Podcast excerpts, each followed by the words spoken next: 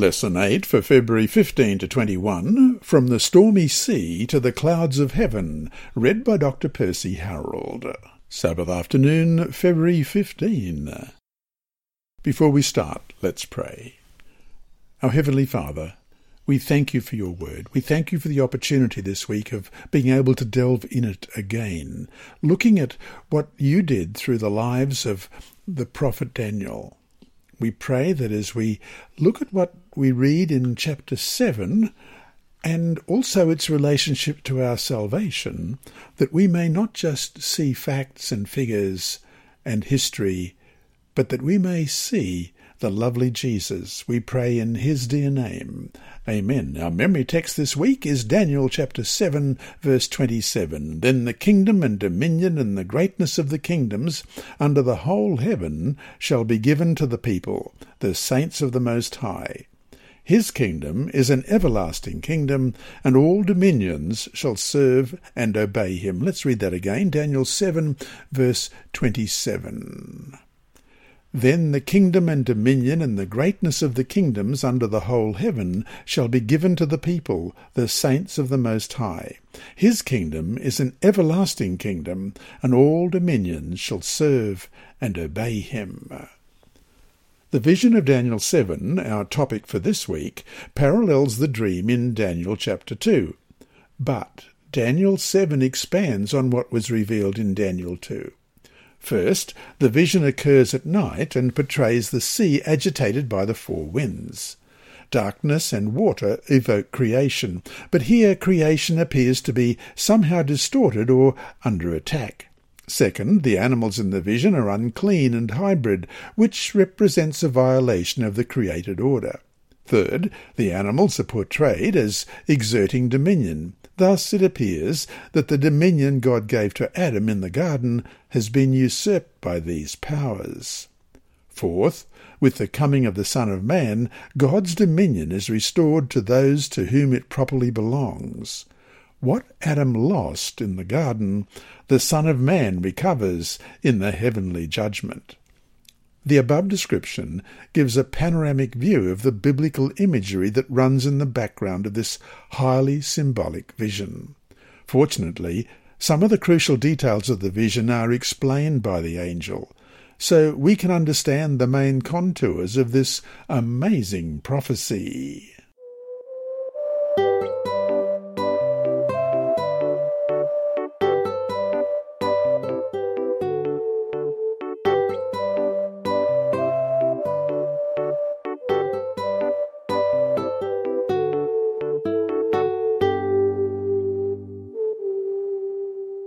Sunday, February 16. Four animals. Question. Read Daniel chapter 7. What is the essence of what Daniel has shown, and what is the vision about? Daniel 7, beginning at verse 1. In the first year of Belshazzar, king of Babylon, Daniel had a dream and visions of his head while on his bed. Then he wrote down the dream, telling the main facts. Daniel spoke, saying, I saw in my vision by night, and behold, the four winds of heaven were stirring up the great sea, and four great beasts came up from the sea, each different from the other. The first was like a lion, and had eagle's wings. I watched till its wings were plucked off, and it was lifted up from the earth, and made to stand on two feet like a man, and a man's heart was given to it. And suddenly another beast, a second, like a bear, it was raised up on one side, and had three ribs in its mouth between its teeth. And they said thus to it, Arise, devour much flesh. After this I looked, and there was another like a leopard, which had on its back four wings of a bird. The beast also had four heads, and dominion was given to it. After this I saw in the night visions, and behold, a fourth beast, dreadful and terrible, exceedingly strong. It had huge iron teeth. It was devouring, breaking in pieces, and trampling the residue with its feet. It was different from all the beasts that were before it, and it had ten horns. I was considering the horns, and there was another horn, a little one, coming up among them before whom three of the first horns were plucked up by the roots. and there in this horn were eyes like the eyes of a man, and a mouth speaking pompous words. I watched till thrones were put in place, and the Ancient of Days was seated. His garment was white as snow, and the hair of his head was like pure wool. His throne was a fiery flame, its wheels a burning fire. A fiery stream issued and came forth from before him. A thousand thousands ministered to him. Ten thousand times ten thousands stood before him. The court was seated, and the books were opened. I watched then because of the sound of the pompous words which the horn was speaking. I watched till the beast was slain and its body destroyed and given to the burning flame. As for the rest of the beasts, they had their dominion taken away, yet their lives were prolonged for a season and a time. I was watching in the night visions, and behold, one like the Son of Man coming with the clouds of heaven. He came to the Ancient of Days, and they brought him near before him. Then to him was given dominion and glory and a kingdom, that all peoples, nations, and languages should serve him. His dominion is an everlasting dominion, which shall not pass away, and his kingdom the one which shall not be destroyed. I, Daniel, was grieved in my spirit within my body, and the visions of my head troubled me. I came near to one of those who stood by, and asked him the truth of all this. So he told me and made known to me the interpretation of these things. Those great beasts which are four are four kings which arise out of the earth. But the saints of the Most High shall receive the kingdom, and possess the kingdom for ever, even for ever and ever. Then I wished to know the truth about the fourth beast, which was different from all the others, exceedingly dreadful, with its teeth of iron and its nails of bronze, which devoured, broke in pieces, and trampled the residue with its feet, and the ten horns that were on its head, and the other horn which came up, before which three fell, namely, that horn which had eyes and a mouth which spoke pompous words, whose appearance was greater than his fellows. I was watching, and the same horn was making war against the saints and prevailing against them, until the Ancient of Days came, and a judgment was made in favour of the saints of the Most High, and the time came for the saints to possess the kingdom. Thus he said, The fourth beast shall be a fourth kingdom on earth, which shall be different from all other kingdoms, and shall devour the whole earth, trample it, and break it in pieces. The ten horns are ten kings, who shall arise from this kingdom, and another shall rise after them. He shall be different from the first ones, and shall subdue three kings. He shall speak pompous words against the Most High, shall persecute the saints of the Most High, and shall intend to change times and law. Then the saints shall be given into his hand for a time, and times, and half a time. But the court shall be seated, and they shall take away his dominion to consume and destroy it for ever. Then the kingdom and dominion and the greatness of the kingdoms under the whole heaven shall be given to the people, the saints of the Most High. His kingdom is an everlasting kingdom, and all dominions shall serve and obey him. This is the end of the account. As for me, Daniel, my thoughts greatly troubled me, and my countenance changed, but I kept the matter in my heart. Each animal shown to Daniel corresponds to a section of the statue shown to Nebuchadnezzar, but now more details about each kingdom are given. How interesting that the creatures symbolizing pagan nations are all unclean beasts. Also, except for the fourth beast, Daniel describes the animals as resembling some known creatures. So the animals are not arbitrary symbols, inasmuch as each one bears some characteristics or points to some aspect of the kingdom it represents. Lion, a lion is a most fitting representation of Babylon. Winged lions decorated the palace walls and other parts of Babylonian art. The lion depicted in the vision eventually has its wings pulled off, is made to stand upright like a man, and receives a human heart. This process symbolizes the Babylonian Empire under its kings. Bear. The bear represents the Medo-Persian Empire. The fact that it is raised up on one side indicates the superiority of the Persians over the Medes. The three ribs between its teeth stand for the three main conquests of the Medo-Persian Empire, Lydia, Babylon, and Egypt. Leopard. The swift leopard represents the Greek Empire established by Alexander the Great. The four wings make this beast even swifter, an apt representation of Alexander, who in a few years brought the entire known world under his dominion. The dreadful and terrible animal? Whereas the previous entities only resemble the animals mentioned, this one is an entity unto itself. That is, the first ones that are depicted like a lion or like a bear, but this one is not depicted like anything. This multi-horned beast also appears far more cruel and rapacious than the previous ones. As such, it is a fitting representation of pagan Rome, which conquered, ruled, and trampled the world with its feet. So to finish the day, all these thousands of years of human history have come and gone, just as predicted.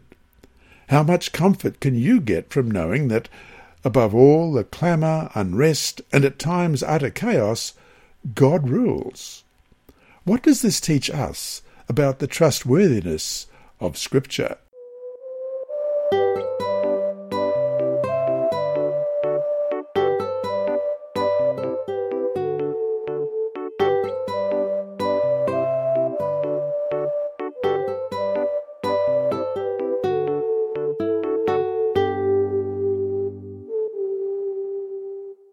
Monday, February 17. The Little Horn. Question. Read Daniel chapter 7, verses 7 and 8, and verses 19 to 25. Who is the little horn power that arises directly from and remains part of the fourth beast? Daniel 7, beginning at verse 7. After this I saw in the night visions, and behold, a fourth beast, dreadful and terrible, exceedingly strong. It had huge iron teeth. It was devouring, breaking in pieces, and trampling the residue with its feet. It was different from all the beasts that were before it, and it had ten horns. I was considering the horns, and there was another horn, a little one, coming up among them before whom three of the first horns were plucked out by the roots, and there in this horn were eyes like the eyes of a man, and a mouth speaking pompous words. And then beginning at verse 19, Then I wished to know the truth about the fourth beast, which was different from all the others, exceedingly dreadful, with its teeth of iron and its nails of bronze, which devoured, broke in pieces, and trampled the residue with its feet, and the ten horns that were on its head, and the other horn which came up, before which three fell, namely, that horn which had eyes and a mouth which spoke pompous words, whose appearance was greater than his fellows. I was watching, and the same horn was making war against the saints and prevailing against them, until the Ancient of Days came, and a judgment was made in favour of the saints of the Most High, and the time came for the saints to possess the kingdom. Thus he said, The fourth beast shall be a fourth kingdom on earth, which shall be different from all other kingdoms, and shall devour the whole earth, trample it, and break it in pieces. The ten horns are ten kings, who shall arise from this kingdom, and another shall arise after them. He shall be different from the first ones, and shall subdue three kings. He shall speak pompous words against the Most High, shall persecute the saints of the Most High, and shall intend to change times and law. Then the saints shall be given into his hand for a time and times and half a time. Yesterday we learned that the ferocious animal with ten horns ruling the world with utmost cruelty represents pagan Rome. Now we must consider the little horn and the power it represents. As portrayed in the vision, the fourth animal has ten horns, of which three horns were plucked out to make way for a little horn. This horn has human eyes and speaks pompous words, as we read in verse 8. it is clear that the little horn emerges from the entity represented by the terrible animal, which is pagan Rome. In a way, the horn extends or continues some features of pagan Rome. It is just the later stage of the same power. Daniel sees this other horn making war against the saints. The angel explains to him that this horn is a king who will perform three unlawful actions. One, speaking pompous words against the Most High. Two, persecute the saints of the Most High. Three, intend to change times and law. And, as a consequence, the saints would be given into his hand. Next, the angel gives the time frame for the activities of the little horn, a time and times and half a time. In this instance of prophetic language, the word time means year, and so the expression times signifies years, a dual form, two years. Hence, this is a period of three and a half prophetic years, which, according to the year day principle, indicates a period of 1,260 years. During this time, the little horn will mount an attack against God, persecute the saints, and attempt to change God's law. Question. Read 2 Thessalonians chapter 2 verses 1 to 12. What similarities are there between the man of lawlessness and the little horn? What power do we believe that this is talking about, and why? What is the only power that arose out of pagan Rome but remains part of Rome? A power that extends from the time of pagan Rome until the end of the world, meaning that it still exists today. So we read 2 Thessalonians chapter 1 to 12, which is the whole chapter. Beginning at verse 2 Now, brethren, concerning the coming of our Lord Jesus Christ and our gathering together to him, we ask you, do not be soon shaken in mind or troubled, either by spirit or by word or by letter, as if from us, as though the day of Christ had come. Let no one deceive you by any means, for that day will not come unless the falling away comes first, and the man of sin is revealed, the son of perdition, who opposes and exalts himself above all that is called God or that is worshipped, so that he sits as God in the temple of God, showing himself that he is God. Do you not remember that when I was still with you I told you these things? And now you know what is restraining that he may be revealed in his own time. For the mystery of lawlessness is already at work, only he who now restrains will do so until he is taken out of the way, and then the lawless one will be revealed, whom the Lord will consume with the breath of his mouth and destroy with the brightness of his coming. The coming of the lawless one is according to the working of Satan, with all power, signs, and lying wonders and with all unrighteous deception among those who perish, because they did not receive the love of the truth, that they might be saved. And for this reason God will send them strong delusion, that they should believe the lie, that they all may be condemned who did not believe the truth, but had pleasure in unrighteousness.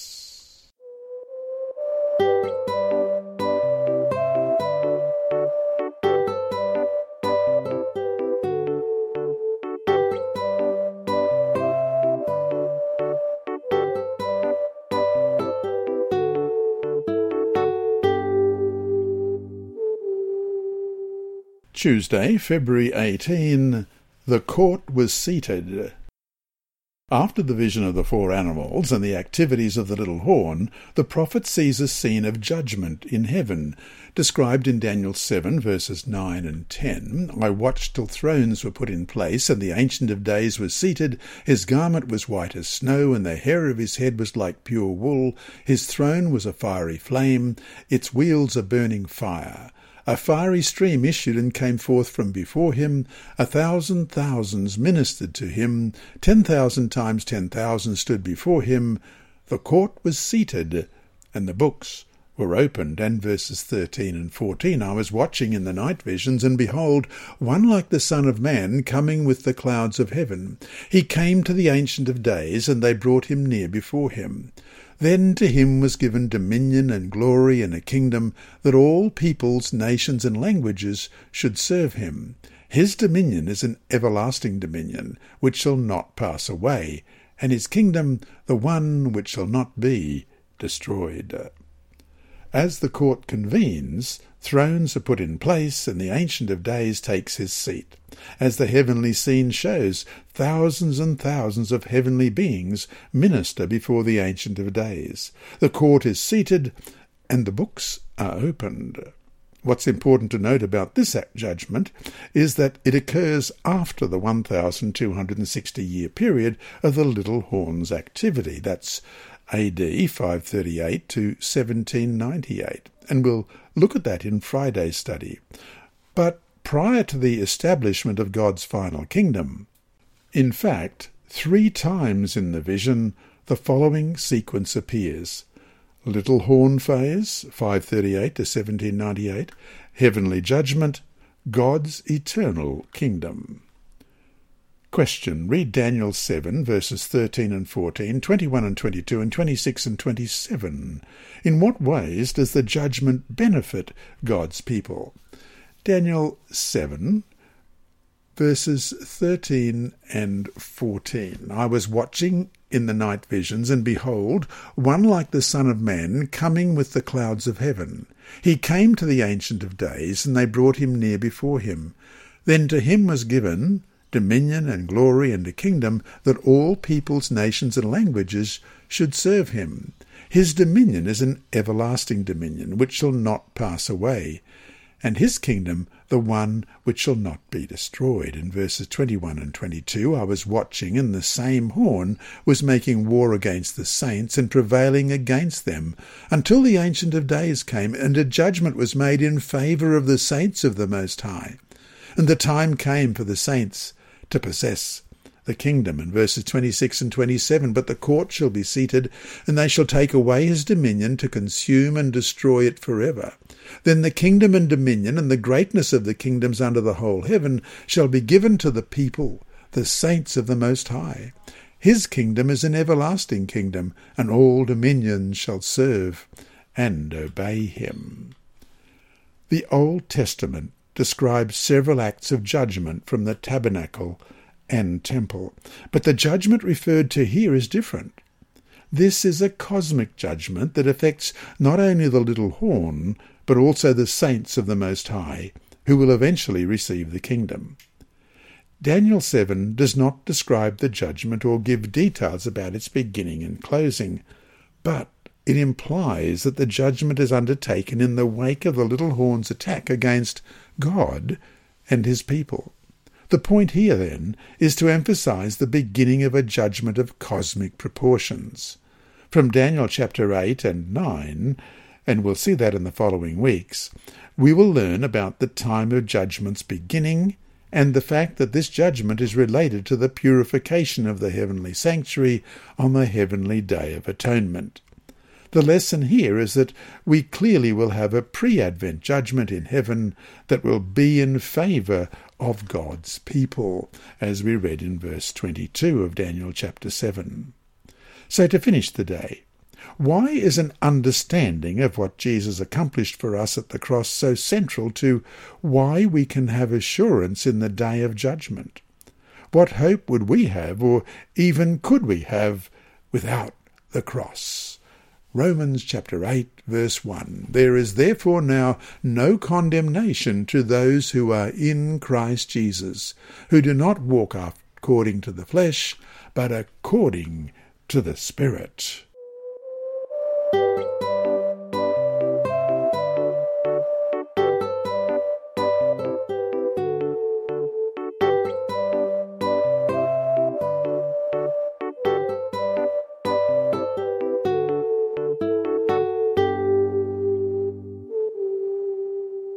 Wednesday, February 19. The Coming of the Son of Man.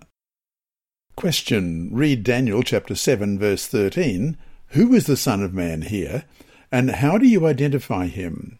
And we'll also look at Mark 13:26, Matthew 8:20, Matthew 9:6, Luke 9:26, and Luke 12 verse 8. First of all, Daniel 7:13 I was watching in the night visions and behold one like the son of man coming with the clouds of heaven. He came to the ancient of days and they brought him near before him. And Mark 13:26 Then they will see the son of man coming in the clouds with great power and glory. Matthew 8 verse 20 And Jesus said to him Foxes have holes and birds of the air have nests but the son of man has nowhere to lay his head. Matthew 9, verse 6 But that you may know that the Son of Man has power on earth to forgive sins. Then he said to the paralytic, Arise, take up your bed, and go to your house. And Luke 9, verse 26 For whoever is ashamed of me and my words, of him the Son of Man will be ashamed when he comes in his own glory, and in his Father's, and of the holy angels. And Luke 12, Verse 8 Also I say to you, whoever confesses me before men, him the Son of Man also will confess before the angels of God. As the judgment unfolds, a most important figure enters the scene, the Son of Man. Who is he? First, the Son of Man appears as an individual heavenly figure. But as the title implies, he also displays human traits. In other words, he is a divine human individual who comes to play an active role in judgment. Second, the Son of Man coming with the clouds of heaven is a common image of the second coming in the New Testament. However, in Daniel 7 and verse 13, specifically, the Son of Man is not depicted as coming from heaven to earth, but as moving horizontally from one place in heaven to another in order to appear before the Ancient of Days. Third, the depiction of the Son of Man coming with the clouds of heaven suggests a visible manifestation of the Lord. But this imagery also is reminiscent of the high priest who, surrounded by a cloud of incense, enters the most holy place on the Day of Atonement to perform the purification of the sanctuary. The Son of Man also is a royal figure. He receives dominion and glory and a kingdom, and as it says in Daniel 7:14, all peoples, nations and languages should serve him. The verb serve also can be translated as worship. It appears nine times in chapters 1 through 7. First of all, Daniel chapter 3 and verse 12. There are certain Jews whom you have set over the affairs of the province of Babylon, Shadrach, Meshach, and Abednego. These men, O king, have not paid due regard to you. They do not serve your gods or worship the gold image which you have set up. And verse 14 Nebuchadnezzar spoke, saying to them, Is it true, Shadrach, Meshach, and Abednego, that you do not serve my gods or worship the gold image which I have set up? And verses 17 and 18. If that is the case, our God whom we serve is able to deliver us from the burning fiery furnace, and he will deliver us from your hand, O king. But if not, let it be known to you, O king, that we do not serve your gods, nor will we worship the gold image which you have set up. And verse 28 Nebuchadnezzar spoke, saying, Blessed be the God of Shadrach, Meshach, and Abednego, who sent his angels and delivered his servants who trusted in him. And they have frustrated the king's word, and yielded their bodies, that they should not serve nor worship any god except their own God. And Daniel 6 Verse 16 So the king gave the command, and they brought Daniel and cast him into the lion's den. But the king spoke, saying to Daniel, Your God, whom you serve continually, will deliver you.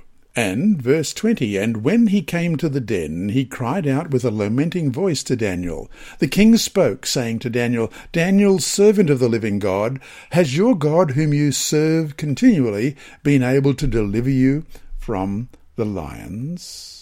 And chapter 7, verse 14. Then to him was given dominion and glory and a kingdom that all peoples, nations, and languages should serve him.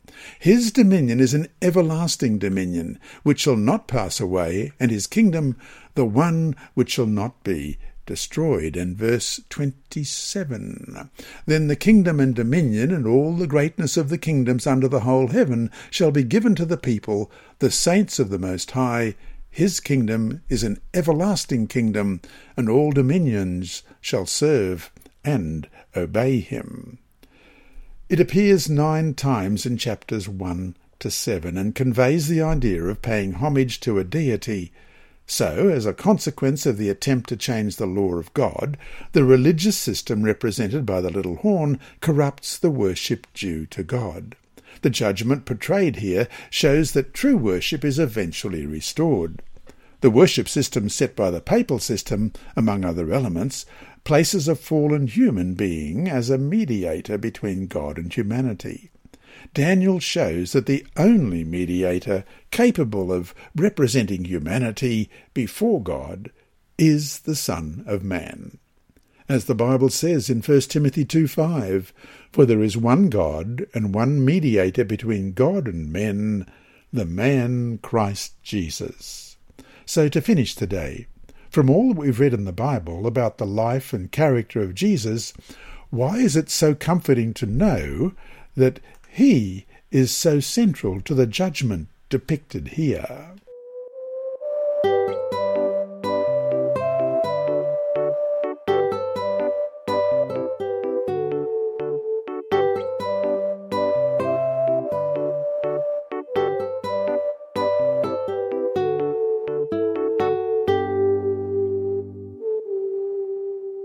Thursday, February 20. The Holy Ones of the Most High. Question What happens to God's people according to the following texts? Daniel 7, verse 18. But the saints of the Most High shall receive the kingdom and possess the kingdom forever, even forever and ever. And verses 21 and 22 I was watching, and the same horn was making war against the saints and prevailing against them, until the Ancient of Days came. And a judgment was made in favour of the saints of the Most High, and the time came for the saints to possess the kingdom. And verse 25 He shall speak pompous words against the Most High, shall persecute the saints of the Most High, and shall intend to change times and law.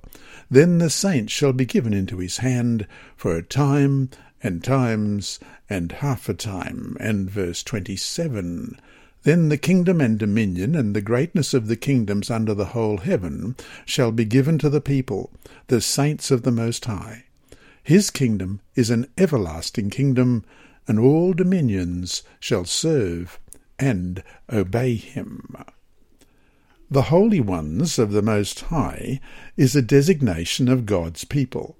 They are attacked by the power represented by the little horn. Because they insist on remaining faithful to God's word, they are persecuted during the times of papal rule. Christians were persecuted during the time of pagan Roman Empire too, the fourth beast itself, but the persecution mentioned in Daniel 7:25 is a persecution of the saints by the little horn, which arises only after the pagan phase of Rome ends. However, God's people won't be subjected to oppression by worldly power forever. The kingdom of God will replace the kingdoms of the world. Interestingly, in the actual vision to the Son of Man was given dominion and glory and a kingdom. Daniel 7, verse 14. But in the interpretation offered by the angel, it is the holy ones who receive the kingdom in verse 18. There is no contradiction here, because the Son of Man is related to God and humanity. His victory is the victory of those he represents.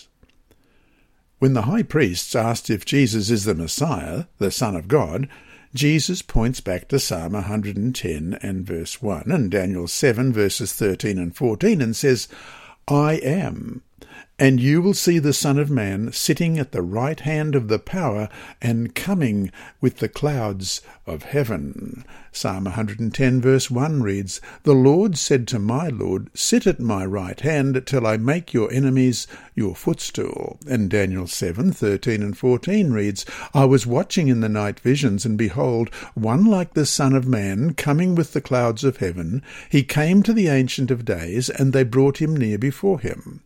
Then to him was given dominion and glory and a kingdom that all peoples, nations, and languages should serve him. His dominion is an everlasting dominion which shall not pass away, and his kingdom the one which shall not be destroyed. Therefore, Jesus is the one who represents us in the heavenly tribunal. He already has defeated the powers of darkness and shares his triumph with those who come close to him. Therefore, there is no reason to fear. As the Apostle Paul so aptly states in Romans 8, verses 37 to 39, Yet, in all these things we are more than conquerors through him who loved us. For I am persuaded that neither death, nor life, nor angels, nor principalities, nor powers, nor things present, nor things to come, nor height, nor depth, nor any other created thing shall be able to separate us from the love of God, which is in Christ Jesus our Lord. So, to finish today, look at how accurately Daniel's vision depicts history thousands of years in advance. How should this help us to learn to trust all of God's promises for the future?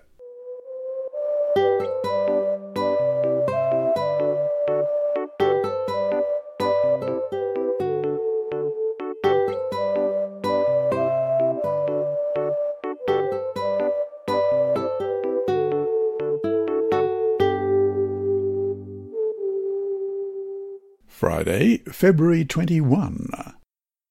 From the book Prophets and Kings, page 586 and 587, we read A cursory look at history reveals that after the collapse of the Roman Empire, which came about by attacks from barbarians from the north, the Bishop of Rome took advantage of the overthrow of three barbarian tribes and established himself as the sole power in Rome as of AD 538.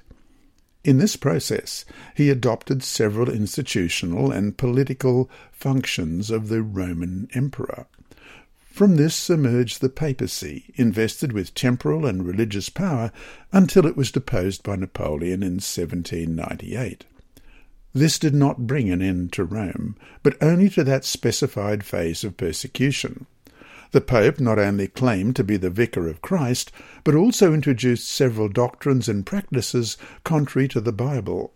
Purgatory, penance, auricular confession, and the change of the Sabbath commandment to Sunday are among many other changes of the times and law introduced by the papacy. In his own strength, man cannot meet the charges of the enemy. In sin-stained garments, confessing his guilt, he stands before God. But Jesus, our advocate, presents an effectual plea in behalf of all who, by repentance and faith, have committed the keeping of their souls to him. He pleads their cause, and by the mighty argument of Calvary vanquishes their accuser. His perfect obedience to God's law has given him all power in heaven and in earth, and he claims from his Father mercy and reconciliation for guilty man.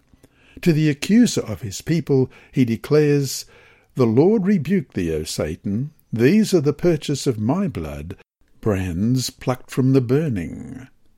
And to those who rely on him in faith, he gives the assurance in Zechariah 3 verse 4, Behold, I have caused thine iniquity to pass from thee, and I will clothe thee with change of raiment. And that brings us to our discussion question for this week. Yes, there's only one. One, look again at all the characteristics of the little horn power that arises from and remains part of the fourth beast, Rome. What power alone arose out of pagan Rome many centuries ago, and besides having persecuted God's people, remains in existence today. Why should this clear identification help protect us from speculation about its identity, including the idea that the little horn refers to a pagan Greek king who disappeared from history more than a century and a half before the first advent of Jesus? How should these clear identifying marks also protect us from the belief that the little horn is some future power yet to arise?